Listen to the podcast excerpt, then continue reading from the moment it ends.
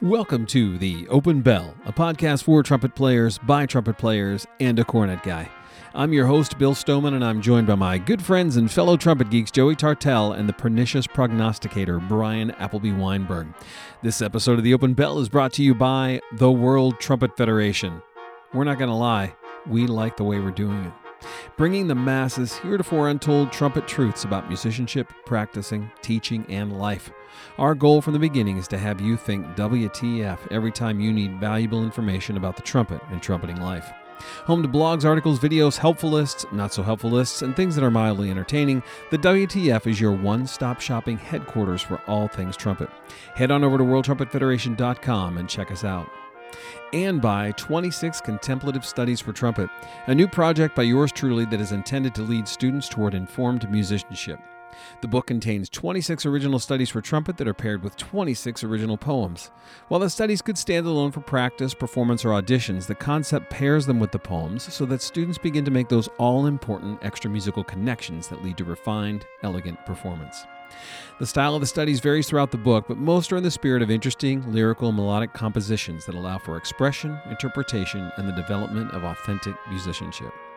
For some playing examples, check out my Instagram story at William Stoneman, or go to www.williamstoneman.com for details and to order your copy of 26 Contemplative Studies today. And just in time for Christmas, free shipping in the United States continues. 26 Contemplative Studies for Trumpet will change the way you guide your students toward beautiful, musical, informed playing. The open bell is comprised of three segments warming up, couple things, and no offense. We use these segments to predict, present, and proffer information that we believe is important to pretentious trumpet people. Gentlemen, shall we?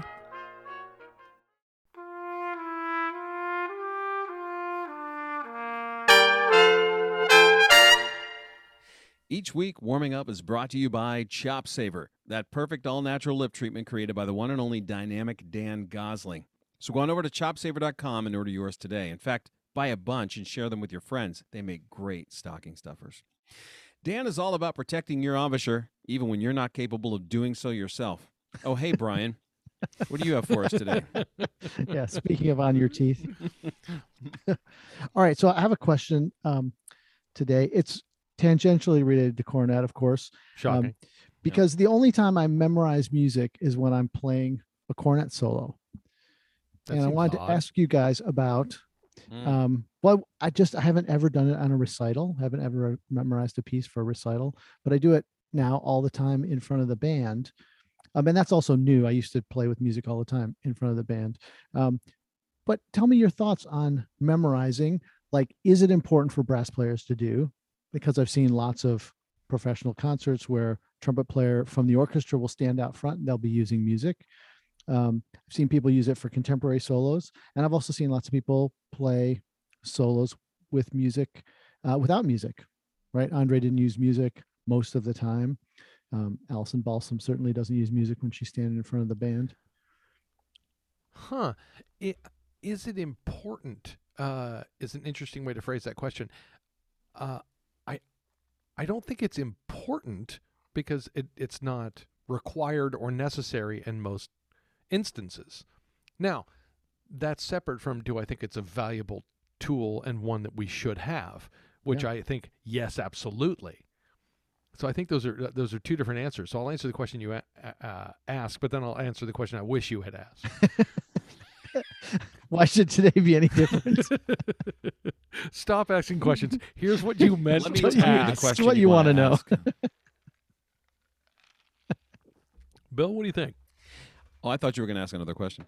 Um, I uh, I think it is important because I think it puts you in a different headspace and it m- brings on another level of musicianship that you don't get when you're reading off the paper yeah, it's almost like the paper, even when you know the piece really well, backwards and forwards, nearly memorized, it is still a little bit distracting. There's a difference between, I think at that point, when you have it memorized, I think you have it intern, the music internalized at a different level. Yeah. And, uh, and I think that, but I, I have done this with students over the years. I don't require memorization on recitals, but if I think if someone's just kind of missing the mark and not doing everything they possibly can with something, um, I'll have them memorize it to try to get to that different place. Right, but you're saying it's important, but then you just said I don't require it. I don't require it. So I how is think- it important? Uh, You're making my point, not yours. Right. That it's a valuable skill that we should be developing. I think it is a valuable skill. I don't know that everyone's entirely capable of it, and so if I think that it's going to Oh, I disagree with that. hinder someone or they're not comfortable with it, then I won't make them do it. But there are certain instances where Why would why would someone not be capable of it?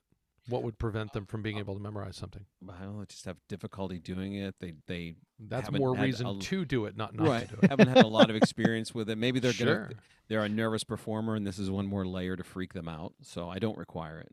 Right, but but you said wouldn't be able to. I, I don't I don't agree with that. I think anybody could. Well, maybe I should say like they wouldn't be successful with it. They wouldn't have as much success with it.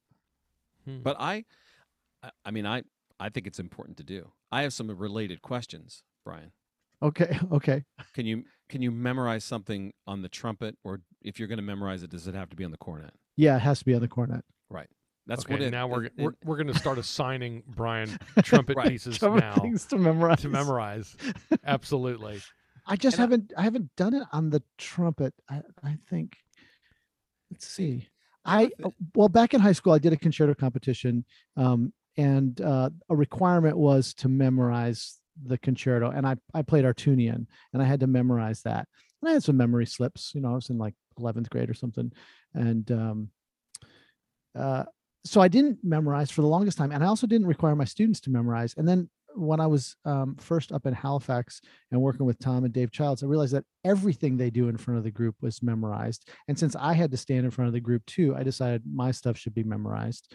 Um, and so I started doing it. I still wasn't, haven't been totally confident with really fast or longer things.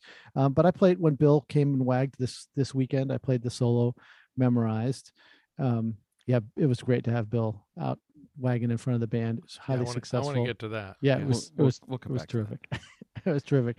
Um, and I had one little um, accidental memory slip on it.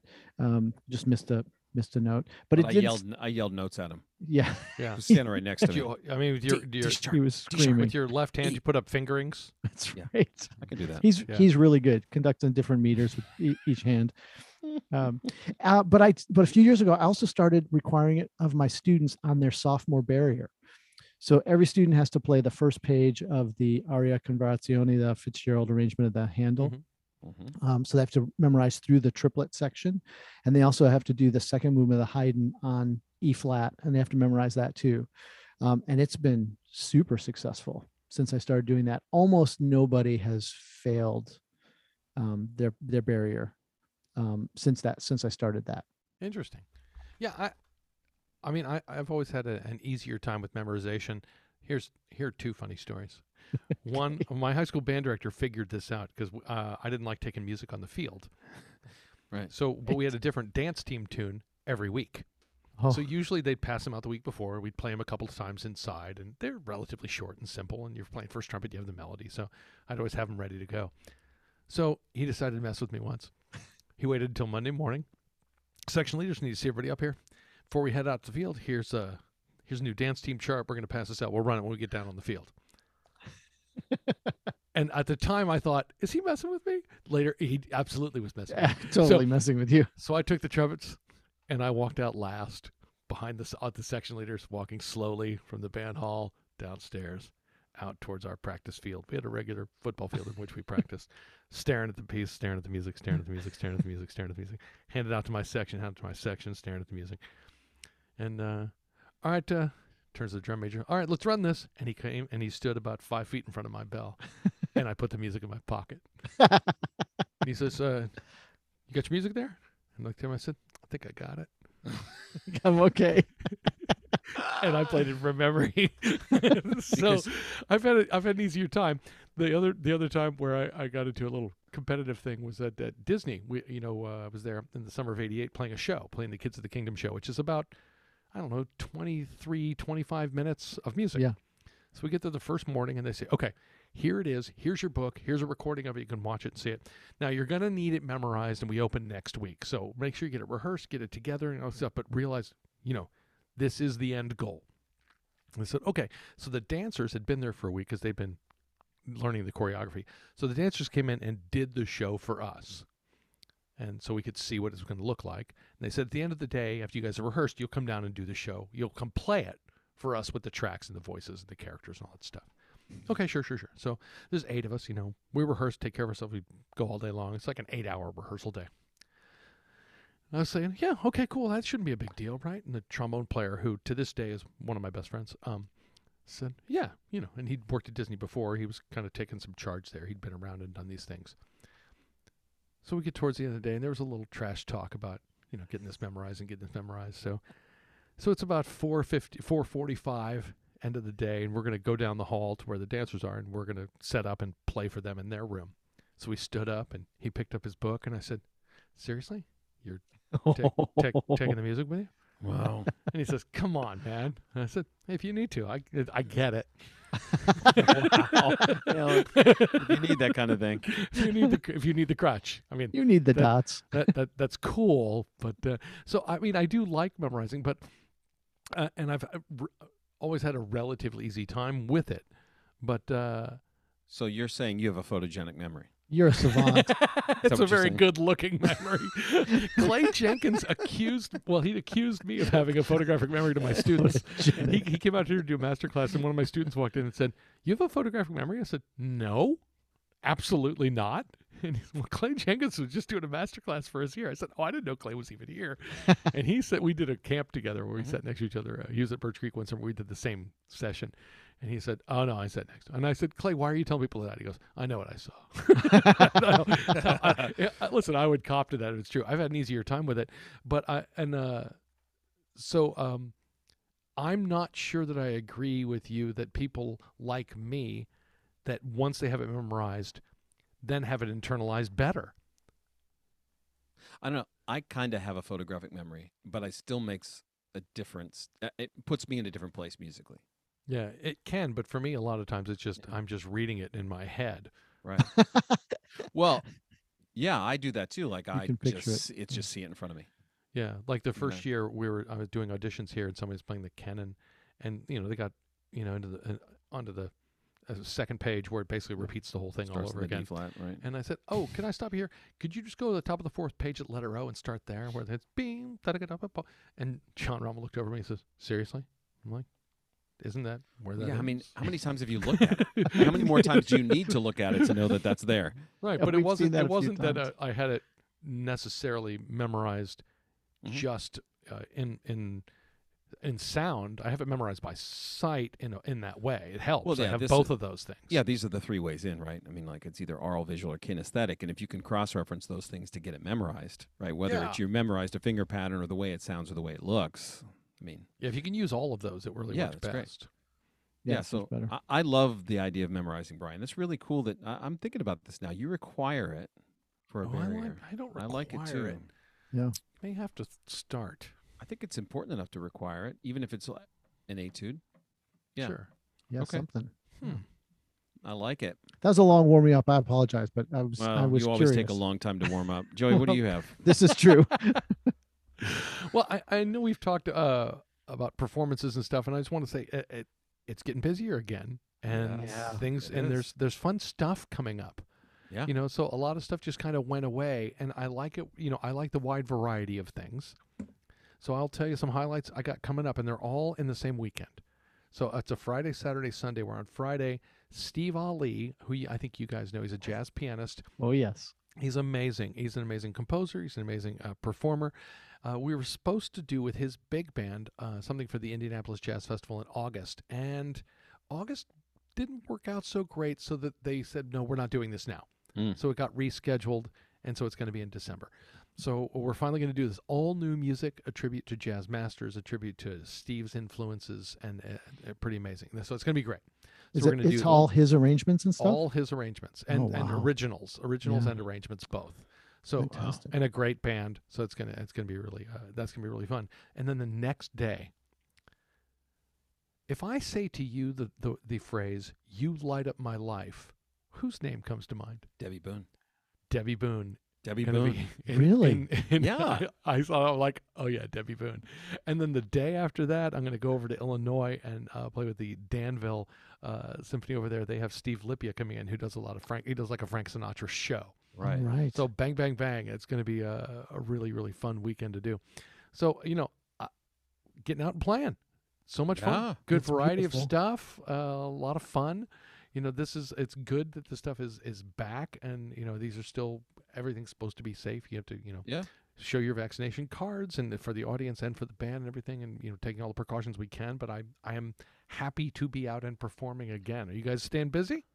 Definitely yeah. busy with wagon and playing. Oh, Yeah. yeah. So, so Yeah, tell me Bill about did la- the double this week. Tell me about gonna do- last weekend. I, I think, by the way, I'm going to just tape my vaccination card to my bell as a cover, and then I'm done. Yeah. I think it's Right. more efficient. It's pretty good. You know what I'm saying? You just have it right out there. Yeah.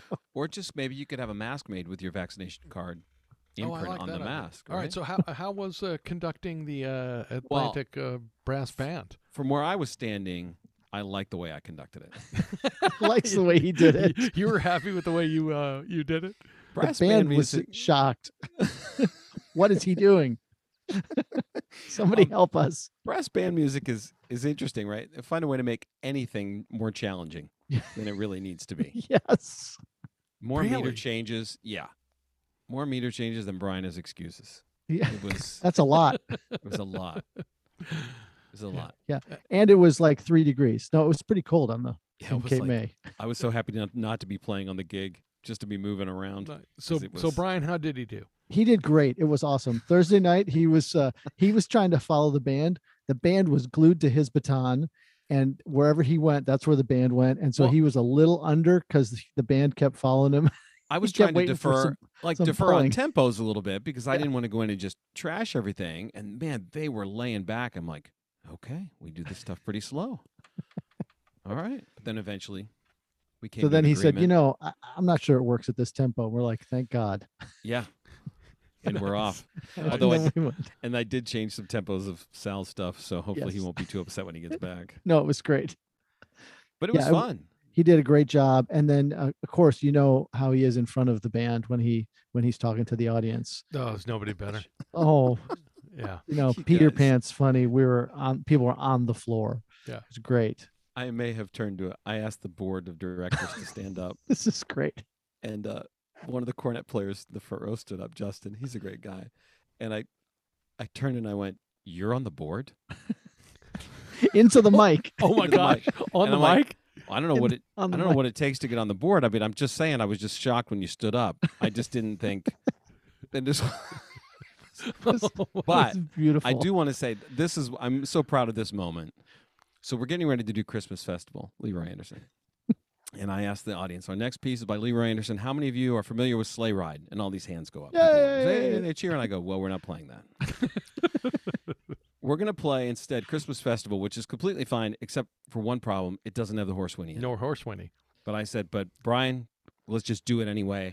To which point Bryan says he can't. I, put my him on the- horse my horse winnie is horrifically No, no, no, no, no. When a conductor says you do this, you don't get to say no. yeah Who do you it think was you are? bad it was Man, I bad was, I was wearing a turtleneck and had a baton at the time. That's I then was no option. Then you do a horse charge. whinny.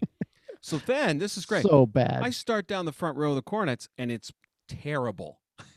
we should have had auditions Paige ahead can't of time. do your Paige can't do no, a. Page, no. We I got don't know nothing. what happened. Oh, I don't know what happened. I felt bad. like Put she her on the spot. see us. I second- had then second- we do have a professional in the section But- who can do but- it Back to Paige for a second. I may have said when she stood up for Bugler's Holiday that I thought that she would be taller in person. I did. I may have said that.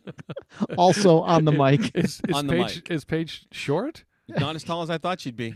How and she tall turned is she? she turned to me at that point she said i did wear heels I I looked to the left to cue and all I could see was Bryan, and she was standing next to me. I don't Well, want to say she's not tall. short. No, he towers over her. Okay.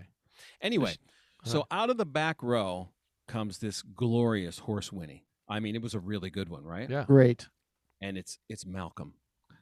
Oh, Right. see, a Mal- professional. There we right. go. professional There we so go. I said, I said, ladies and gentlemen, there's a sign of a true professional trumpet player right there.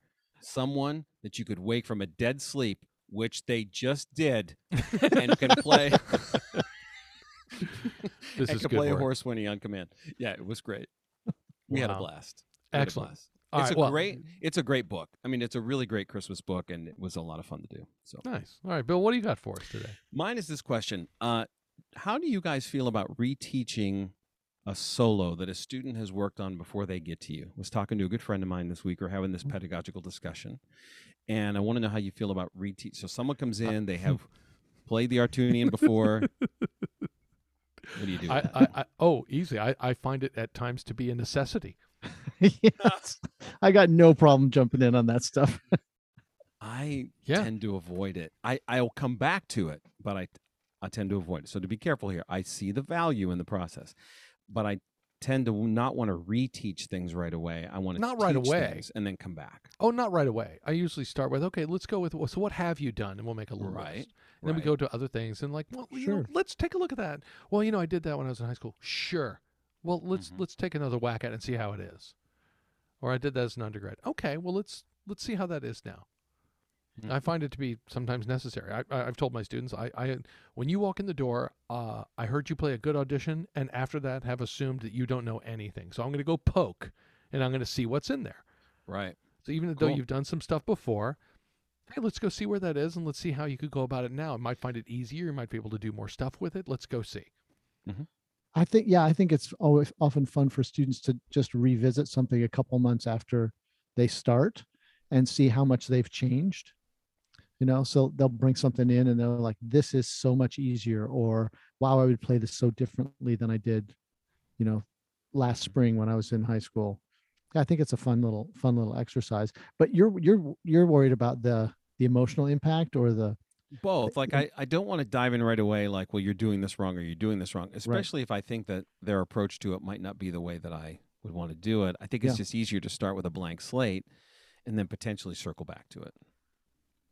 I would agree with that. It can it can be difficult, and you don't want to say. I mean, depends on what. I mean, I've st- have had students whose parents taught them. Right, father was Oh, is a trumpet right. player, Right. um, and they come in and and you know, so I I don't tread carefully, but I am Okay, now, now some, cognizant of that. yeah, sometimes their fathers actually are trumpet players, and sometimes their fathers are trumpet players. Right. Right. You know, or, or So you- professional musicians at any level. Yeah, You don't you don't go in with you're doing it wrong. No, I, I I was giving a lesson to a student at Birch Creek several years ago, uh, and I said, "So what are you thinking about after high school?" Well, I'm thinking about you know majoring in music, but my dad really doesn't want me to do it. And I said, "Oh, huh. Well, what did you, what does your dad do?" He plays bass trombone in the Chicago Symphony. and I started laughing. I said, "Oh, I didn't know your last name. Your last name is Vernon." Said, yeah. I said, "Well, why oh, does wow. why why does your dad not want you going to music? Well, I mean, he says it on practice. Well, do you practice? Not really. Well, He might have a point. Did you uh did you also say by the way, overrated? no, Bryan would have done that. I would have said overrated. Yeah. to be But fair, it, but it was funny, did. you know. So you know, you don't know where that instruction that instruction comes from a, a Right, wide yeah. variety of different places. Sure, Yeah, no, sure. no doubt. And you want to honor that a little bit too, right? I mean, that's a Of lot course. of time, and it's a That's how they got to you. Yeah, Well, of exactly. course, Yeah. Yeah. I think that's important. Yeah, I, I guess you know the other argument, of course, is that if it's a standard in the rep that you know is going to show up on audition lists and all that, you want to get in and you want to get in and make sure it's okay. Correct. Yeah, sure. Yeah, yeah, good. Wow, this is the longest warm up ever, Bryan. You got to be shot after that Sorry, on my teeth. Cashed. already. All right, boys, it's time for a little game. You got it. Uh-oh. Backbore bingo Oh no. is back.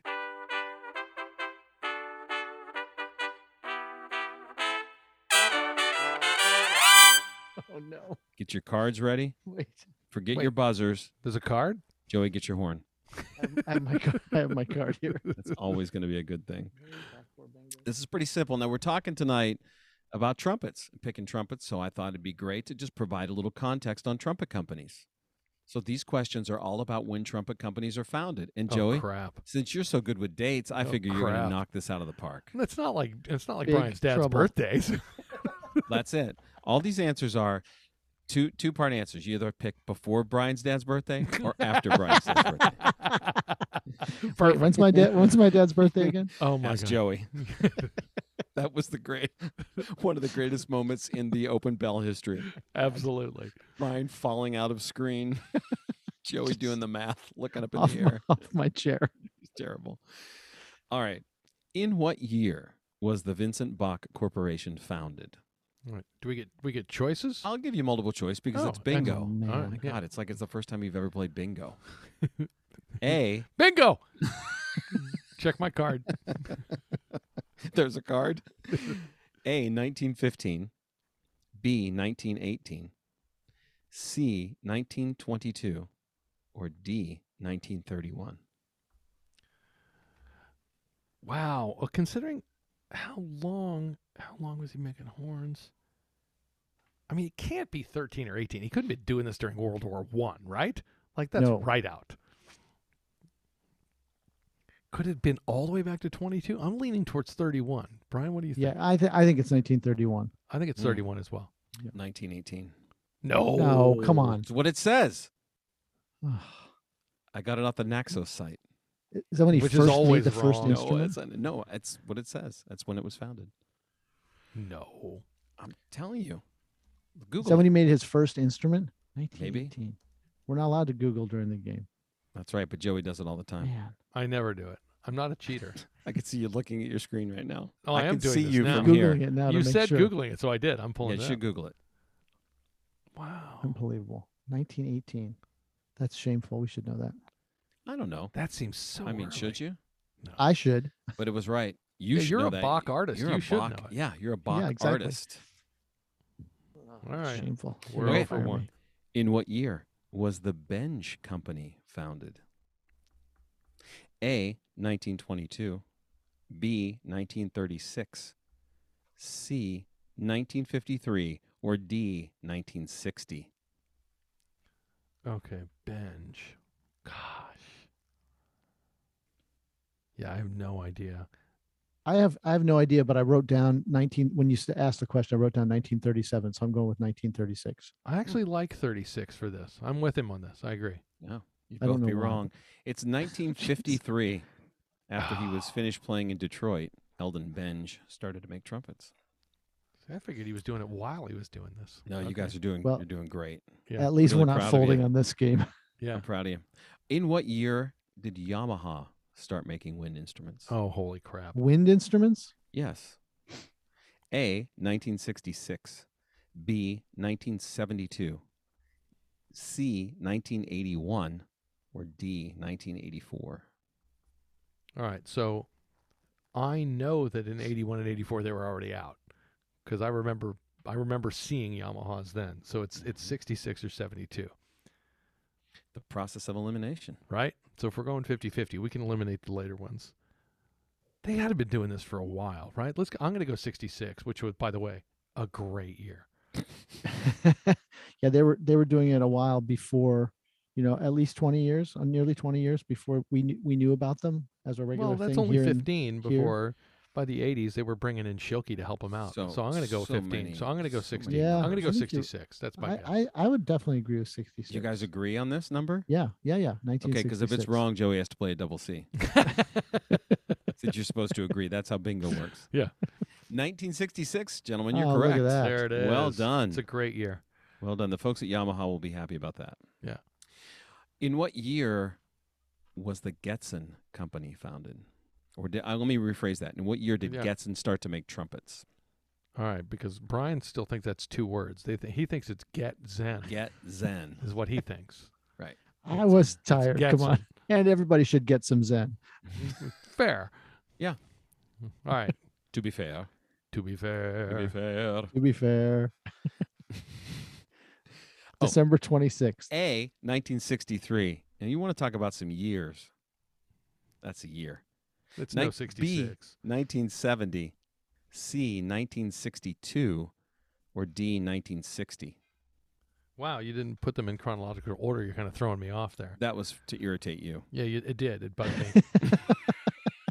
uh, I think 70s right out. Hmm. Because I think we know this, the the the Severinsen was in this uh, originally. Oh, that might have been in the seventies. Right. But I do know they had they were making horns in the Oh. 60s. So it's got to be 60, 62 or 63. That's a hard Oh, You're welcome. we're trying to thread a needle there. Mm-hmm. Yeah. Could it really be? what, Is your birthday 63, Bill? Is that the thing? Yeah, I was born in 63. Yeah. It's a great year. 60 I'm going 62. I'm going 63 years Bill's birthday year. Well, then Joey wins because it was 62 Oh. with, ah. and this is great, Joey, because you were at trying that. to put it together the right way with the help of Doc Severinsen Yeah, there we go. Yeah. All right. in Doc makes everything better. right. All right. Zen. And one more. Oh, in what year was the S.E. Shires Company founded? Oh, oh, holy crap! Now, founded or started making trumpets because Founded. that's not the same. I know it's not the same founded Okay. Because we know that Steve was at Getzen, Edwards, making Yeah. Edwards trombones, and then Then made, made, Ventured made out on trombones for a while first. yes, Yeah. Yeah, and then dialed in the trumpet thing. yeah, with the help of Doc Severinsen. Mm-hmm. Mm-hmm. Yeah, look at that. Look at that. All right, do we have some years? A, 1991. B, 1994. C, 1995. Or D, 1996.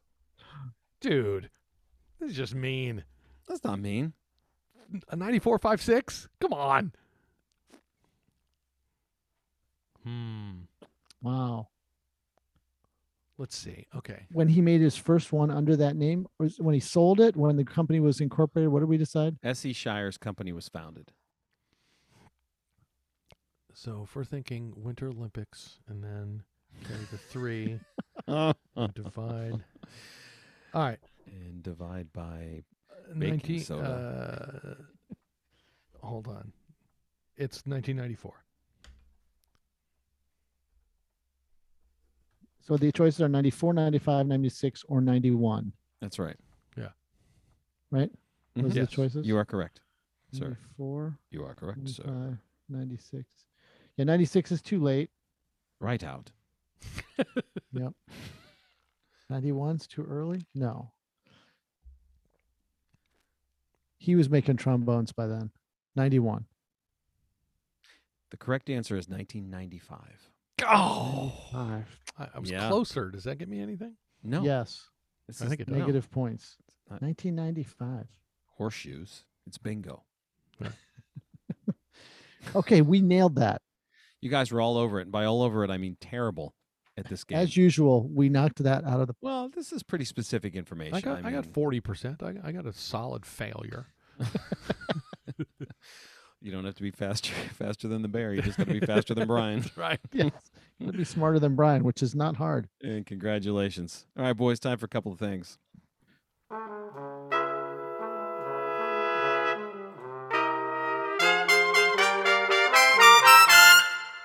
There are a few things in life that bring as much joy as a new trumpet, but picking out a new horn can be quite nerve wracking. New trumpet. New trumpets, but it's okay because we're here to help. Let's talk about picking out a new horn and let's provide some sage advice. What do you All right. got?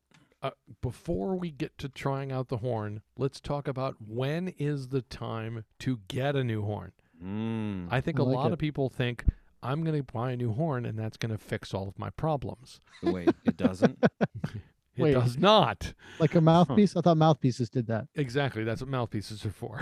so, but the idea of when when when to go shopping for equipment, when to go shopping for a trumpet, is when things are working and when you are playing like you play. So Hmm. the idea of I, I haven't played in a while. I had two weeks off, or you know, or I'm injured, or coming back from, or everything's changing right now. These are terrible times to go looking for a horn. During an embouchure change? Yeah, during the embouchure change is, is a particularly bad time. During your second embouchure change in a year. Yeah. Or, or after we, we the two of us drive out to Jersey and just hit Bryan in the face. Feeling attacked. but yeah, you want to be you want to be solid. You want to be on solid ground so Mhm. that you you know have a basis for comparison. So before we ever start, think, all right, what? So then you have an idea of what you're looking for in a new horn. It's not going to fix things, but you need to know this is how I play and this is what I'm getting out of my current equipment. Right. And, What about- and you want to bring someone you trust. You want to be with at least one other person that you trust. Which let's just put this right out there now because we're going to come back around again. I like the way you said bring someone you trust. That doesn't mean bring them to your computer when you buy it online. It means bring them to the store in person Yes, bring them with you, and, and you, You know, because have to do this in ideally, you Yeah. really want to be trying and playing these things. You know, playing a horn to get an idea of whether you want to spend this kind of money because horns are expensive. You would know. it be a good idea to not talk to your um your future teacher bef- and before you buy a horn? So like you would buy one in say July before you come to school no, in September. I don't think that matters at all. I think you should go with the advice of anyone else but your future teacher. you should check. You should get online and just get on uh, any website and say, should, "What new trumpet should I buy?" And That's sort, what you should do. Sort lowest price to highest. And they just go with the first one that comes up because it's most popular. right. Well, obviously, Yeah. And how much does how it looks weigh into your decision? It's everything. absolutely. if it's not pretty enough, I'm not buying it. If it's not Okay. blue or purple, it doesn't go on the list. Right. I do have a pink plastic trumpet in the room. You do. So you do. that's Yeah. true. But my C trumpet is raw brass because I played it and went, "Oh, this is great." Well, uh, this is just I, I'll just take this one. Well, I I did the same thing with Shires, right? Got the C trumpet all put together, went there. Bryan, you were there. So Sam is like, take it with you, right? And uh and, and try it out and then send it back and we'll silver plate it. And the more I played it, I thought, I don't want anything about this to change. Right. It's just not worth it for Right. me to do it. So fine. Leave it as is. Yeah, I played I played my C. I was just trying out some horns and I played down the row and went, "Oh, wait." Hey, hang on. I now. brought you guys over Yeah. and uh, uh, they said, "Well, you know, this is the one that's been around a lot of shows and done a lot of stuff here." And I'm like, "Uh-huh." Mm-hmm. well, we could take it back and clean it up and plate it. I'm like, um, no, I'll just I'll just take this home. Yeah. Do you want a bag? Nope. no, I got room right here. It's right here. Yeah. Yeah. Yeah, absolutely. But being there, we've all done this, right? I mean, you've got to be there. And I love this idea of taking someone with you to listen, to be on the other side of the bell and help you figure that out. Well, that's the thing, right? When you're playing it, you don't you're not hearing the business end. Mm-hmm. There Right, are and I- times trumpet players do a very bad job of hearing what the horn actually sounds like, and they're judging much more by feel. Right. If you're trying something new, it might feel a little different. It might speak a little different. You you might hear the horn you're on now might not be as present behind uh, the bell as the others. So you might think, oh, this one I can't hear at all, or this one I hear too much, and Right. those play into, uh, and the feel of that plays into your your judgment of it, rather than what is the audience going to hear. Right. Which is Yeah. that's that's job one. Right. So while you take your teacher or your future teacher, or you wait until you get to your future teacher, uh, and and then and then do it then. I tell students that all the time. Don't be in a hurry. Like get here, we'll figure it out together. Right. Yeah. We've got horns you can use. We've got we've got time to get this right. Help you find a great deal and all those things. And there are students who who get lucky though. You know, I have a student who Sure. showed up with a B flat and C this fall. He had purchased them himself online with his job. I had no idea that he had just purchased them, and both horns play great. Mm-hmm. That's good. And so so students do get do get lucky. Yeah, Yeah, and, for sure. there are so many great instruments out there. Yes. You know, this it's sometimes harder now for two reasons. One, there aren't as many music stores that just carry a lot of stuff, and two, uh, well, three. Two, there are lots of great uh, new and used horns available, but three, they're expensive. So you really want to try and do this right. You know, I I mean, this is I'm I know I'm not as old as Bill, but I bought my first flugelhorn brand new for three hundred dollars. Mm-hmm. Wow. Wow. You know, I went to Giardinelli's, tried out stuff all day, and went, um, I'll take that. Like, Yamaha okay. YFH 631. Rose brass. Twenty three ten actually. Their their student model at the time it played unbelievably well. It was three hundred dollars, and I was like, I'll take this. That's yellow brass, right? That one. Yeah, Yeah, I Mhm. got it was I terrific. got my freshman year of college as a Christmas gift. I thought my parent I unwrapped it. Thought my parents had bought me a suitcase. I thought it was like, oh, they want me out. Right. Which was true, but a separate Which issue. that was true, and that's for another podcast. But Different discussion. yeah, the YFH 631 Rose Brass, Chuck Mangione. there it is. Yeah. Yeah. Yeah. Terrific horns. Um, uh, let's come back to that again, the Yamaha thing, because I, I have a couple things about that particular brand. Okay. I mean, uh, you know what? I'll just throw it out now. You could buy one of those off the shelf, and consi- it's going to be consistent pitch wise. They are, I think, exceedingly consistent. It's They a make- brand. I- It's a brand that I, in terms of that particular thing, that I would trust that the consistency with which they play and their intonation. I think that's true, but I think that's this is one of those things that I think it's overblown about, ex- uh, especially the Bach trumpets. Mm-hmm. You hear Well, that's that? new though. It's it's new on Bach, I think. No, this has been be going fair- on for decades. No, you- People you are like, have- "Oh, they're inconsistent." I think it's overblown. I don't think it's true. I think it's true. I think And- it's true. Oh, I've, I don't I've been to so. I've been to the factory twice. Uh, I bought a horn each time, um, and they actually changed the way they make horns drastically in the early 2000s. Um, drastically, and by that I mean they started using jigs to make the parts that they had never used before. The craftsmen were amazing Hmm. before that, but they weren't making the they weren't making the main tuning slide on a jig. So the guy who was making the main tuning slide would was literally eyeballing it. And so they get to the end of the row and the person who had to put it together put it together and sometimes it went together easily and sometimes it didn't and had all these ten, this tension built into it. The same thing was true of the trombone slides. They told me an amazing story of the trombone slides. So the um the knock on the trombones was that the instruments were fantastic, sounded amazing, but you had to have somebody work on the slides. Well, it turns out that they didn't have a machine that could pull the entire length of tubing of a trombone slide. So they literally had to pull half of it, turn it around in the machine, and pull the other half. So of course it came out like a Oh, came no out like a pretzel. And but it wasn't that it wasn't bad enough. They also just put it in a barrel and then the barrel got put on a forklift and taken to the other side of the plant. So these are banging around against each other the whole time. And so what they did was they actually bought four machines that turn that pull the entire length of the slide and then they put it in a frame and so it's protected on three points and then that frame then they moved where they put the slides together to right across the aisle and then they take that frame right across the aisle and then they zero problems with the slides then i mean Right, frightening what- changes Sure, but what I'm saying is those craftsmen are actually good. I'm not saying the horns weren't different. What I'm saying is I Okay. think this idea of, oh, you know, these Bachs are all over the place. Sure, they're different horns, but there were when we were growing up, there were more good Bachs out there than any other good horn.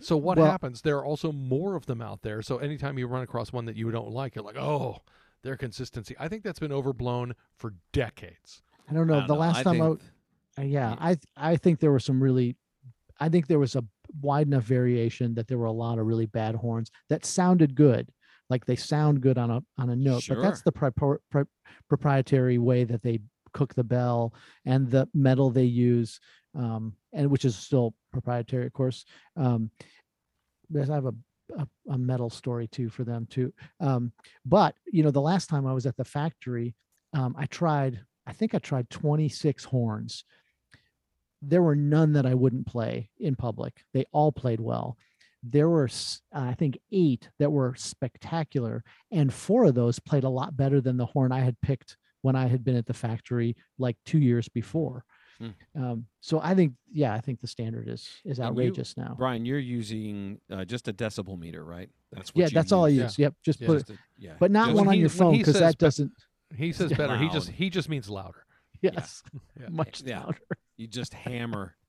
well we got to like talk about hour. how we try out instruments We're, so- we're going to do that. We are going to do that. So I think where we where we've landed here is that when you're ready for the horn, and we're of course we're, I think we're kind of safe to say we're kind of aiming our discussion at folks who are transitioning to college, right? Kind of making the move to start their undergrad degree. That's That, that's, that's kind of usually our a time. focus. That's, the usually Yeah. a time. Yeah. you can make a case for a high school student who's showing some real promise and really Right. wants to you So know. in in that vein, I'd like to back up and get your opinion on this idea: the intermediate horns. So they mm, start on a yeah. student horn. Is there a correct time and place for the, an intermediate horn purchase? I, I don't love the intermediate horns just as a concept. I don't either. I find that they have a too short a shelf life. Either you're going to stop playing, then why did you bother? Or you're going to continue playing, and you should have just bought a pro horn. Right. it's a great point Right. No, that's it. That's, Right? That's the point exactly. Yeah. and do they play that much better than whatever used horn was in somebody's closet you know Right, that, uh, that they for- gave you to do your first few years on exactly for uh, the Mm. price of a new intermediate horn, you can probably find a used professional horn. Right. yeah Yeah, that's why I wanted to bring this up because new and shiny and right out of the case and all that is appealing. However, right, for maybe the same amount of money or maybe even less, you can get a great old used Bach. Yeah. That you could be playing for the rest of your life and not worry about Yeah. it. That's right. sure Yeah. Okay, cool. I wanted to cover, I wanted to make sure that we did that. So now let's talk about what is what's the checklist. What are we looking for? We're in there. We got our person across from us. We're ready. Our playing's in really good shape. Here's a row of horns. What are we looking for? All right. First off, Job one. I want to make sure everything's operational, right? Mm. Slides work, valves Valve work, slides, everything moves. You know, I can, uh, you know, the the valve caps, the unscrew uh, on the top and on the bottom. You know, everything is in operational condition. Right. I want it to is know. it is fascinating to see Joey pick up a horn for the first time, and and it's like a, his hands are a blur. They kind of go all over the horn and check Mhm. everything, and the slides go in and out, the valves go up and down, and all the all the screws get loosened and tightened again. Yeah. It's I wanna it's know that pretty that fast, but it's cool. No, I want to know that it works. That's for me job one. Is there anything physically wrong with the trumpet? Right? Right. New or new or used, and it doesn't matter. Same thing. I want to. That's job one for me. Like make Mhm. sure everything works. Right. Right. You take your own valve oil, or you use the valve oil that's there. I, I- I'm assuming the valve oil is there. Now it depends on where Okay. I am. I always have it.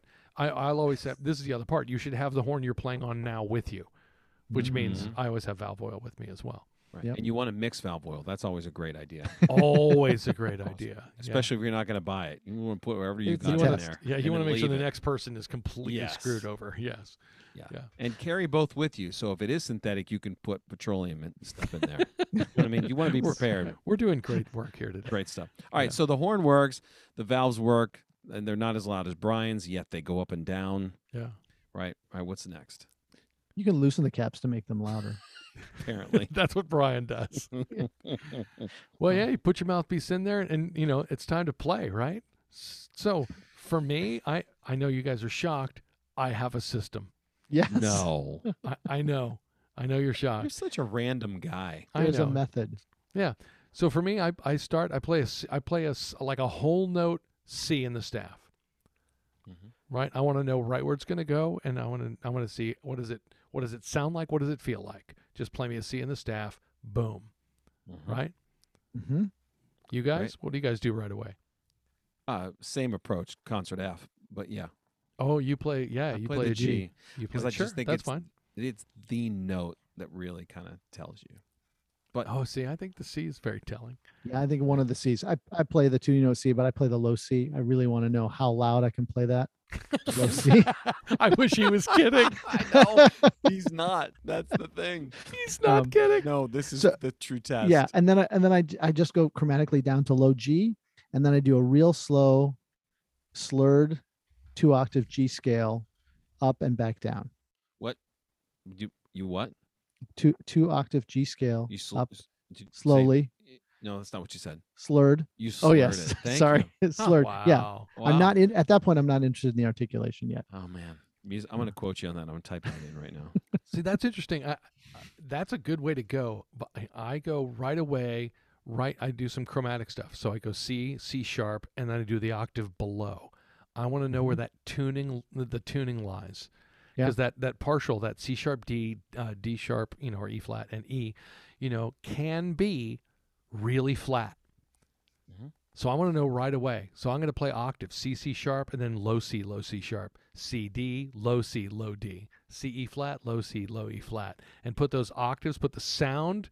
And I want to see if the pitch uh, it changes at all. I want to know if the sound concept changes at all. Right there in the smack middle of the horn. I think that I think you have to do that. That's the second thing I check. Yeah. Right. So if if I get even core to the sound from the G to the G and back down, then I know that I can I'm able to play that instrument and then I want to check the pitch. So I will play the single concert F. I might play a couple of little patterns just to feel what the response is, and then I play the heart of thy Norah is breaking for thee because it covers There it is. all those tricky Arban's number 22. Yes. Page 96, Right. 196, number 22. Old 22. book. In because old you book. get the low D, the D, you get the D, and you get the E above, right? Mm-hmm. Yeah. And it's a good a good way in that key to just kind of center it up and see where the pitch is. I oh like yeah. it. See, I haven't gotten to music. Music then comes Yeah. third. Right. yeah, right. real playing music. Right. So Joey, you, this is this is very typical of your approach, where you're starting in the middle and then you start to work out chromatically, systematically out Mhm. from center to figure out what it is. Bryan, you went scales. Yep. I have a, but I also have a question. Sure. So you have 20 horns in front of you. Mhm. Mhm. You're doing this every on every horn. Absolutely. same way completely. every time. Yep. Same way. So so I'm I'm not doing that. I'm I'm doing a first pass on all the horns on low C, quality of sound, that scale up, and the tuning on those difficult notes, E, E flat, and D. I just I also check the G's. And then I'm done with that horn. That's a take it or leave it. And so that horn gets put a little Oh, bit yeah. higher on the table or a little bit lower. And I can usually eliminate half or more of the instruments there Interesting. and then i'm looking on then i'm looking at a little bit higher level or more nuance Man, okay, you are be- walking commercial for this company. or to- or more but to- decibels but to be to to be fair, what Bryan's saying be is true. fair, There are there are horns where I have played a tuning note C and thought, nope. No way. I know. No, I get it. So yeah, you're right. At any Yeah. one of these levels, a horn can be eliminated. Sure Right. But if I, you know, if I'm working with with a student, because once I get to the music part, this is part 3 then I Mhm. start going back and forth with the horn I'm playing now. oh yes That's right, where the right. back and forth starts. Mhm. Because if I have a horn, and, and I do, and presumably I have something that I like, I, I'm not going to buy. I'm not spending any money unless I'm getting something better. Yeah, Because if it's like, well, it, this is pretty much like my horn, and I like my Mhm. horn. Well, I already have my horn, Right. So there's no reason. Like when I was working with the the B&S guys when they first started coming to IU years and years and years ago. This is Ger- when Gerhard Meinl was still running the corporation. He brought all these trumpets, and he says, "Well, try all these out." So I tried I tried them out and John tried them out, Ed tried them out, and we all came to we liked one of them like, okay, this one's pretty good. And he, and but Ed, you know, is a, a very hardcore Monette guy. He's like, I'll try out horns, but I'm not switching. And and John was like, yeah, it's okay, but eh, I'm not really interested. And so he left it with me. All right, tell me what you think. So I brought it back to you know my office and put it through and and I actually wrote him a long email saying, okay, here's why I wouldn't play this. There's this, there's this, there's this. This is a good trumpet, but came Yeah. back months later, came back months. This went on for a couple of years Hmm. and where there were a couple I actually brought in. I was playing a show and I'd bring it to the pit and try it on one tune. I'd play in a big band gig and I'd bring it out and try it on in the band. Like they were good. And then I'd try it and go, no, No. Yeah. until I got the horn I'm playing right now. right And I remember bringing that on in a big band gig. Boom. I, I switched in the middle of a tune and played and went, ooh, that's better. right. yeah. Now I'm ready. Yeah, and that's your point of reference, right? I mean, that's Yeah. the horn you know better than anything else, the one you're Right. playing right now. So you do want to have that back and forth, and you want to have somebody in the room, someone there with you that can hear the other side of it. Then you want to go back and fa- back back to back music that one you know and can play. Mm-hmm. Right, now we've but we've all been at the shows, and I like making fun of this probably more than most people because here's how we here's what we see. We should make a video of this and put this up online. How people actually try out horns. They pick up a horn, they look at the valve casing yeah. and then they try and play something that apparently they can't play. Now, for the orchestral players playing C trumpets, this is usually Petrushka or Alpine Symphony. These are the two I hear a lot that they obviously can't play and are thinking maybe this is the horn that's going to let me play this. And guess what? It's not the horn. and and then for B flat trumpets for commercial players, high notes. Right? Yeah. yeah Immediately, how high can I play on it? And if Well- nothing speaks, they're like, oh, no, my thing seems a little tight. You got to know if it's in there. you know, Does it have So- one in it? these are terrible, horrible ways to try out horns. But music that, like when you're talking about the heart of Thy Norah's breaking for thee, there you go. Right. There is a, a a a simple melody right down the middle of the horn, Yep. and go, all right. I know I can play this. How does this sound on this instrument? And then some back and forth with your horn with friends, uh, and have your friends try them out as well if they're trumpet players. What Right. do you think of this? and not that one size fits all, but you know you can get a good feed get good feedback from hearing them play it as well. Right. Then I will say after that, because that that tells me a lot about the horn and the sound and the intonation and all that. Then I will try some other things. Believe it or not, we'll see how articulation works on it and how it feels in other places and all that. Of course, But uh, but I think so so far it works fine. We play a note, we like it. Bryan has pushed some of the trumpets away from him on the table based on the first note, right? Then we might do some scales or chromatics, some systematic things, and then we play a piece of music. We really determine if we feel at home and if it's better than our other horn. Then we move on. Yes. yeah. Now sure for sure next, I'm going to check articulation. I want to know how it responds in different registers. Oh yeah, but I think this is part of the music thing, right? Mhm. At this point, I'm going to play a bunch of different types of music as I perform a lot of different types of music. Right. Yeah, so I will So check. you're- There, there will come a time where I am going to play high notes. This is the hard part of trying out horns at, at, at festivals. I don't want to be that guy in the room, but if a horn's playing really, really well, um, the Yamaha guys came out here. Uh, it was, I guess, three years ago, two years ago now, right before everything shut down, and Bob Malone and Wayne Tanabe were here, and they were trying some stuff out, Oh, fun. and uh, Mm-hmm. and they said, "Hey, try this and try this." And there was a new version of the uh, of the New York, which I've always liked actually, the New York B flats, the Yamaha Mhm. New Yorks. I found to be really good horns. And they said, "Joey, try this. Uh, we've made some modifications tonight. The last time you played this, I'm like, oh, it's like so I'm playing. And I'm like, and I waited until all the kids left. And, I Mhm. said, and John and I hung, and I'm like, all right, I really want to, I really want to try playing some high note stuff, but I don't want to be that guy. Absolutely, this is how I make a lot of my living. I want to know that the horn works. Sure. You know, because especially when you get up around high G, this is where B flat trumpets can get really weird. Mm-hmm. you know, you know when like uh, uh, I had a B flat trumpet in college where uh, like the best way I could play a high F is by using first valve, third valve with my thigh, my third valve slide thrown. Mm. Otherwise, it just felt it felt really risky. Like first valve was just totally risky. Well, I don't want to One and three with a third valve trigger out felt less risky than first. yes it was Wow. it was squirrely you know so I, I don't want i don't want that kind of squirreliness on a, a where i'm going to be doing a lot of work so of course i'm going to go play high notes and of course i'm going to play low notes of course i'm going to tongue and i'm going to slur absolutely right Yes. Yeah, Mr. and that's Darling used to try used to try the the double G and the double C. He played fourth in the Cleveland Orchestra. gotta know that works The B Right. flat trumpet needed to be able to do that. Uh, Personally, I want to know if it's got a good pedal in it. and have you found one that does yet No, no one's making no one's making good horns these days. Although he played in the office this weekend, he We're played a pedal C. Uh, is Yeah. that right Yeah. you Yeah. heard it in person Yeah, I heard it He in was right person, there live. live i'll in need, person. I'll need And- video documentation Yeah. of that Yep. yeah, it doing the actually thing in the office. Yeah, but Rowan. and- but and remember this. I mean, you know, we all play the instruments. We play different brands of instruments. There are so many great horns out there. So Yeah. the idea that any one brand is somehow got a secret is just isn't true. Right. So try as wide a variety as you can. Well, some of it's fit too. Like I, I think there are really great brands of horns out there that I would have no business playing because they, you know, they're not helping me fill in the gaps, as it were, or or or do the things that I want to do. Right. Absolutely. Um, and so for the reasons, you know, for for a variety of reasons, I've gravitated to the horns that I play, to the Shires horns, because I I love them. and I think they help me a lot. They help me do some things. You know, they help me go where I where I want to and go. Right. And mostly, I don't take the abuse from you guys for playing other brands. that helps. Initially. Of course. that yes. was outstanding. Well, but that there were horns, and I think we've all had these at some time in our past that we we have played for whatever reason that we realize, oh, that was not helping. no, no, no. Right? Right. Or yes. that was a lot of work. Yeah. Yeah, exactly. Yeah.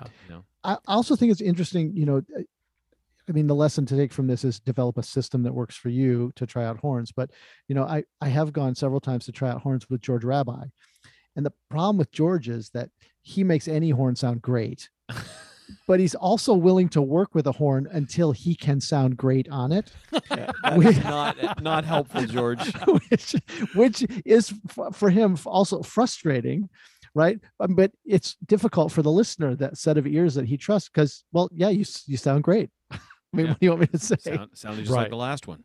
yeah. Yeah. He'll, eh, This is right. You want to make sure that you want to play how you play. That's why I was saying at the start, yeah. you want to start from a place of, of, of confidence, not from a place of, well, maybe this can help me fix. Because, right, if you start making adjustments to how you play to match how the instrument works with you, then wow, you're in for a lot of frustration long term.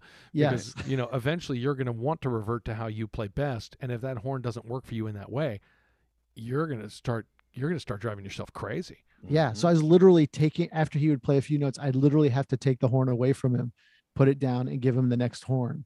Like I, we went back and forth like that. Like uh, Right. I protect him from himself. It was fascinating. Yeah. So we're going in. We've got our mouthpiece and our own horn. We've got We've got a variety of valve oils so that we can do public service. Uh, and we've got music. We're taking books, right? We're going to Sure. select some things that we know, maybe even practice a few things that we know we're going to play in order that cover all the things we want to know. Yeah. The lyrical stuff, some range stuff, some articulation, some arpeggiated things, whatever whatever it happens to be. Just make sure that on the day that you're going to go do this that you take those things with you. Um, don't rely on your memory for music and take it so you can do the same thing over and over again. And what about the space in which you're trying horns out? Like, do you need to be in a practice room? What if you're in a big room? What if there are other people playing around you and doing their own thing? So, yeah, I mean, that's a tough Yeah. one. Like, You, and I look at a place like Shires has just redone this. They've got this beautiful room where you can go. Mhm. Like, if you are lucky enough to go to the factory, right? Right. Ideally, you want to be in a in a, a medium to large room with some high ceilings, and by and you know where there's no one else playing. Yeah. That's not always possible, but that's I, uh, the ideal setting, obviously. Yeah. Because if you're in a bi- if you're in a small tight space where lots of people are playing, you're not really getting the feedback you want. Mm-hmm. Yeah, Yeah, you got to take completely that into account. Yep. Yeah. Yep. For sure. And if you might need to do that in a music store, but if, but eventually, even when you get it narrowed down to the top few, maybe there is a stairwell you could step into. Yeah. Yep. Or something to tr- try to create a little more resonance and see how it feels that way too. You know. All right. So most of this, I think, this is our system and it's in place, and I and I like this. I think we're thinking about it. We're very like minded on this. Um, let's talk a little bit about then. We've got a great B flat. Now we're ready for the C trumpet because I think things get a little more tricky. Mm. We're going to use the same system, but we're looking out for some additional issues with these smaller horns.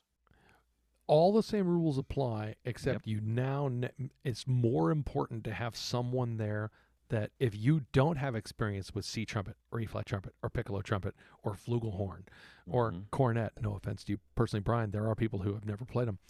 Then you want to bring someone who does have Shameful. more expertise than you do, so that you have a, a good basis because you Mhm. just Yeah. might not know. Yeah. Because you know. The the pitch the pitch tendency issues on all these horns are exaggerated, right? Um, They can be, yeah, They can be, Yeah. yeah.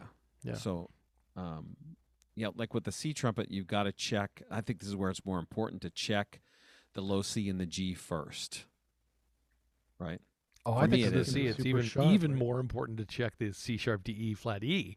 I mean, On the- when, on the top of the staff. Yeah, when we were Yeah. growing, I mean, I, my trumpet teacher at the time in high school helped pick out a C trumpet for me, and then said, "Just so you know, uh, we play E flats two and three, and we play E's one and two. And I'm like, Right. "Why? Right. Because they're flat." That was just how we Yeah, learned just how you did it, because that's how the horns are. right? yeah. But from time to time, you find it where you find one where you don't have to do it all the time, or you can get away with it in faster passages, or it is Yes. better, you know. Right. But those are the primary things to check. Right, there. but it becomes more important to have some more expertise there. Because Yes. most likely, when you're ready to buy a professional model B flat trumpet, you've already played B flat trumpet for a long time. right, But when you're looking at adding a smaller horn, then you don't have the experience on that horn. You want somebody who does, who has the experience there to help you through that process. which this is, is, also where a teacher could uh, having Uh-huh. a teacher's horn there. You know, you compare these horns against your teacher's horn. Well, uh, ideally, if you're studying with somebody, the teacher would be the person to help you with this. Yeah. Right. And and so another reason to wait until you get to school, get some experience on a variety of C trumpets, whether it's a school horn you're playing or your teacher's horn, and you get Mhm. some experience. And then you've got a, a point of departure from which to make the decision. Right. Absolutely. Don't don't feel like you need to have the C by the time you get there. It's better to wait and try to find the right, horn because for you. what you said about the Yamaha horns, you're like, hey, listen, all other things being equal, most things you buy off the rack from Yamaha are gonna are gonna play well in tune and do that. I would say the exact same thing about Schilke E flats and picks. oh, interesting. Yeah. Mhm. You know, Yeah. like, uh, uh, you know, Yeah. I- I don't know that I've ever played a. a a b- I'm now the Schilke picks are not my favorite uh, because I have a hard time sounding good on them. Now my students, I've had lots of students sound like a million bucks on them, Mhm. Um, but boy, I don't think I've ever heard anybody go, "Yeah, I found this P54, but it's really a dog." It's just it's just not a That's phrase true. I've heard. Right? That's they true. make they make remarkably consistent high horns. They're great. Yes. Yeah. You know. Yeah, that's interesting. Uh, any other things that we want to warn folks about that are specific to specific horns? Like, so we talked about the C trump at the top of the staff being out of tune. We know knowing that the A should be a little bit high if other things are in tune, right? That kind of stuff. Mhm. What about E flat? What are we looking for in an E flat trumpet? Uh, for me personally, I want to make sure it doesn't sound. It, it sounds big enough, so it doesn't sound small. right? Mhm. Because that's the no man's land, you know. Because piccolo, Yeah. it's it's an octave higher. C trumpet's only a step away. That E flat trumpet's kind of out in the middle, and there are E flat trumpets that sound a little uh, nasal. So make sure you're still getting a good, rich, full, and clear sound out of that, and it's not too small. Other than that, I think all the same rules still apply. You want to Yep. you want to find good tuning and good response. Mhm. I might actually go for the tuning earlier in slightly earlier in the process or, or slightly more intense about it earlier in the process because yes, the, I think some of the tendencies can be exaggerated on those smaller horns and you just don't want to be messing around with having to bend things around Right. Yeah, that and register. yeah, and and for the E flat for me, because I've I've played a bunch of them, I want it to be easier to play. like I don't want to be fighting. I don't want an E flat that feels stuffy to me. Right, because Yeah. if you've learned uh, Haydn or Hummel on B flat trumpet, and Right. you've learned it that way, and you've gone through that, when you pick up an E flat trumpet, it should already be easier. Yes. Yes. If you've already that's a learned the solo, point. you just be, Mhm. oh now I'm just in the key of C and everything. oh, well Yeah. this is easier. Right. Right. Exactly. So there's a good there's a good way of testing on your. If you don't know Mhm. your Haydn or Hummel yet, uh, if you're ready on B flat trumpet, learn them. So then when you're ready to pick out an E flat trumpet, you've got a basis. Yeah. And if the new sound is really objectionable to you, then it means it's drastically different from your B flat trumpet sound. And it means put the horn down and walk away, and walk Yeah. away. no matter how That's right. pretty it is. Go down the E flat and walk Yeah. away. Yeah. Uh, matter how about nice it looks. how about flugelhorn? Any commentary on flugelhorn? Wow. Well, yeah, watch the pitch. Um, uh, I, I check. Make sure you play up to high C on it, because uh, uh, I think most people, I think most people pick up a flugelhorn and like, oh, it sounds so pretty and oh, it looks cool, but uh, the most of the time, even on good flugelhorns, they don't start getting squirrely until you get out of the staff. Right. So you can Right- get up right to that around G, A. and then you would try Yeah. and play an A, and it's like, "Rear, rear, Yeah. rear." it's like you're, Mhm. it, it feels like you're blowing through a crazy straw at that point. Mm-hmm. So it, you know that horn should play it evenly all the way up to high C. There's no Yeah. reason it shouldn't. Right. Now, Yeah. what if what if a student doesn't have, or what if someone picking out a flugelhorn does not have a really good flugel mouthpiece? Like, what if they're playing a three C with a flugel shank on it? well, having the right equipment is Yeah. an integral process here. You need to have good stuff. I think know- what he meant to say was you're doing it wrong. kind of. Uh, Yeah. yeah. you do want to if you're if you're trying out a flugel and you never played one before, you you are going to need a good flugel mouthpiece. That's true. Which, if you're looking for a basic guideline, is take the mouthpiece you're playing on B flat trumpet and find the flugel version of that. You Right. know, most manufacturers will have something in the same, even though it'll have the same number, it won't have the same exact rim size. It'll be a slightly smaller, but it'll have the same uh, general shape with more of a V to it in the flugel. Even like the Bach, uh, the FL mouthpieces that they make. Right. Mhm. Those are those are. I played a one B FL for a long time. Yeah, Right it's on. still got a V shape. It's still going to be more of a funnel. It's going to sound warmer than Yeah. literally playing a one and a half C flugel mouthpiece. Right. Right. Yeah. Now, we didn't talk much about taking mouthpieces with these other specialty horns because, again, this is why it's, it's important to have some experience with them Mhm. and have dialed that in in advance. Like Right. if you're going to go try E flat trumpets, typically you don't play the same mouthpiece that you do on your B flat on your E flat. You're you're coming back a little bit with diameter, maybe maybe a shallower cup, maybe, but at least bringing the diameter back. If you're one and a half player on the B flat, you might try a three C equivalent on the E flat trumpet, just enough, Maybe. Yeah. maybe.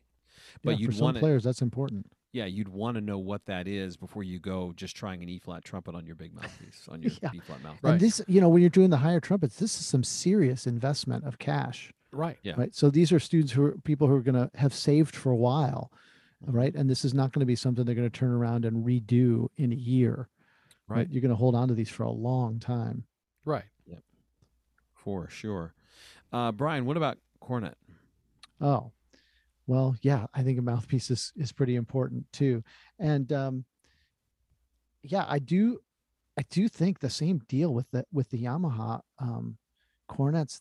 They all play really well. It's a it's an excellent sound, and the pitch is terrific.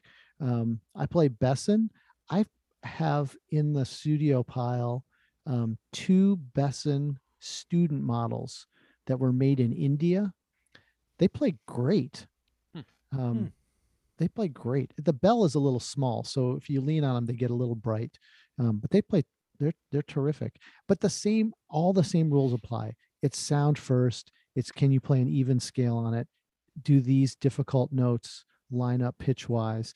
And then I, for me, the same deal, right? The most a, a big part of it is the mouthpiece you're playing. And if you have mouthpiece questions about design and stuff, I'm happy to help you out. Here we go. Um, learn- There we and yeah, Bryan and I've worked on this together, and I, I've had some great conversations with Peter Pickett about Yeah. this myself. So we're I'm Peter kill you- I'm understood gonna kill you everything that I said. I'm gonna kill you both. Wow. I think the results are there. I think the results are proof that we were successful. Mm, The It's in writing on the resu- website. I will agree that the results do speak for themselves. I agree with that statement. Just go look at the website. Whose name's there? well, I, I don't know how you can come away from this conversation and not pick a winning horn every time. Exactly. We're happy to help. You're welcome. Yeah. I just rec- recommended a Getzen Eterna to somebody. Yeah. Right. I think it's um, As a those are cornet, ter- those are good yeah. cornets. yeah, I had a Yeah. great time playing that. I will say this too. If you're look, let's back up to that. If you're looking for a used piccolo and you can find one of the old Getzen Eterna Oh, yeah. piccolos, Those are solid. that's a Yep. great horn. Here's the thing: you don't even need a case. You can just throw it in your trunk. Those things Yeah. are You can ju- solid. Rock you solid. You can't break oh those my things. gosh. The one with the angled lead pipe. Yep. The Yeah. lead pipe angles down just a little bit. Yeah. Yeah. Yeah. Amazing. Totally. They sound great. They're easy to play. The valves are incredible. Yeah. Those are great horns. Uh, what about flugels? What do you feel about We already some- did this. No, and I'm saying no brands. Like what? Oh. What? Do you like the old Couesnon? Of like the, you know, course, that, that vintage Couesnon They- thing that they're- people like to Yeah. chase down. the Couesnon sound is something everybody seems to be looking for. The problem with those horns is that most of them uh, were really hard to play in tune. So they were really great solo instruments, but not necessarily great section instruments. Right. No. What about Yeah. the Conn Vintage One? Great Great, Flugelhorn. flugelhorn. just a great flugelhorn. And you know Beautiful who, sound. you know who designed it? That's designed by our very good friend J. Fred Powell. Fred Powell. Oh yes. And Fred's flugels. If you Is play that why one his of, are so great? oh my Yes, gosh, Fred it's makes- stupid he makes good. great flugelhorns. They're outstanding instruments. You know, you don't. He's got he's got the trigger on there for the low D, right? You Mhm. don't have to use it. No. You really don't. Just No, he, works. he just Kinda makes giggles great about horns. it. Yeah, they're they're amazing. I play the Yamaha the gold brass, Sure. hmm um, and I bought it at um, at that time. The the a member of the brass band was the owner of a music store, and he said, if you ever want to buy anything that I sell, I'll give it to you for cost. So I Oh, bought my. it for I, like 930 bucks or something. Yeah, Oh, that's fantastic. Yeah, it's Yeah. tr- beautiful instrument. yeah, and don't don't steer away from those used horns because there's a, there's a lot of great stuff out there Oh, that yeah. could meet your needs really well. Totally. I- Well, that was I think some good advice, boys. It's time for no offense.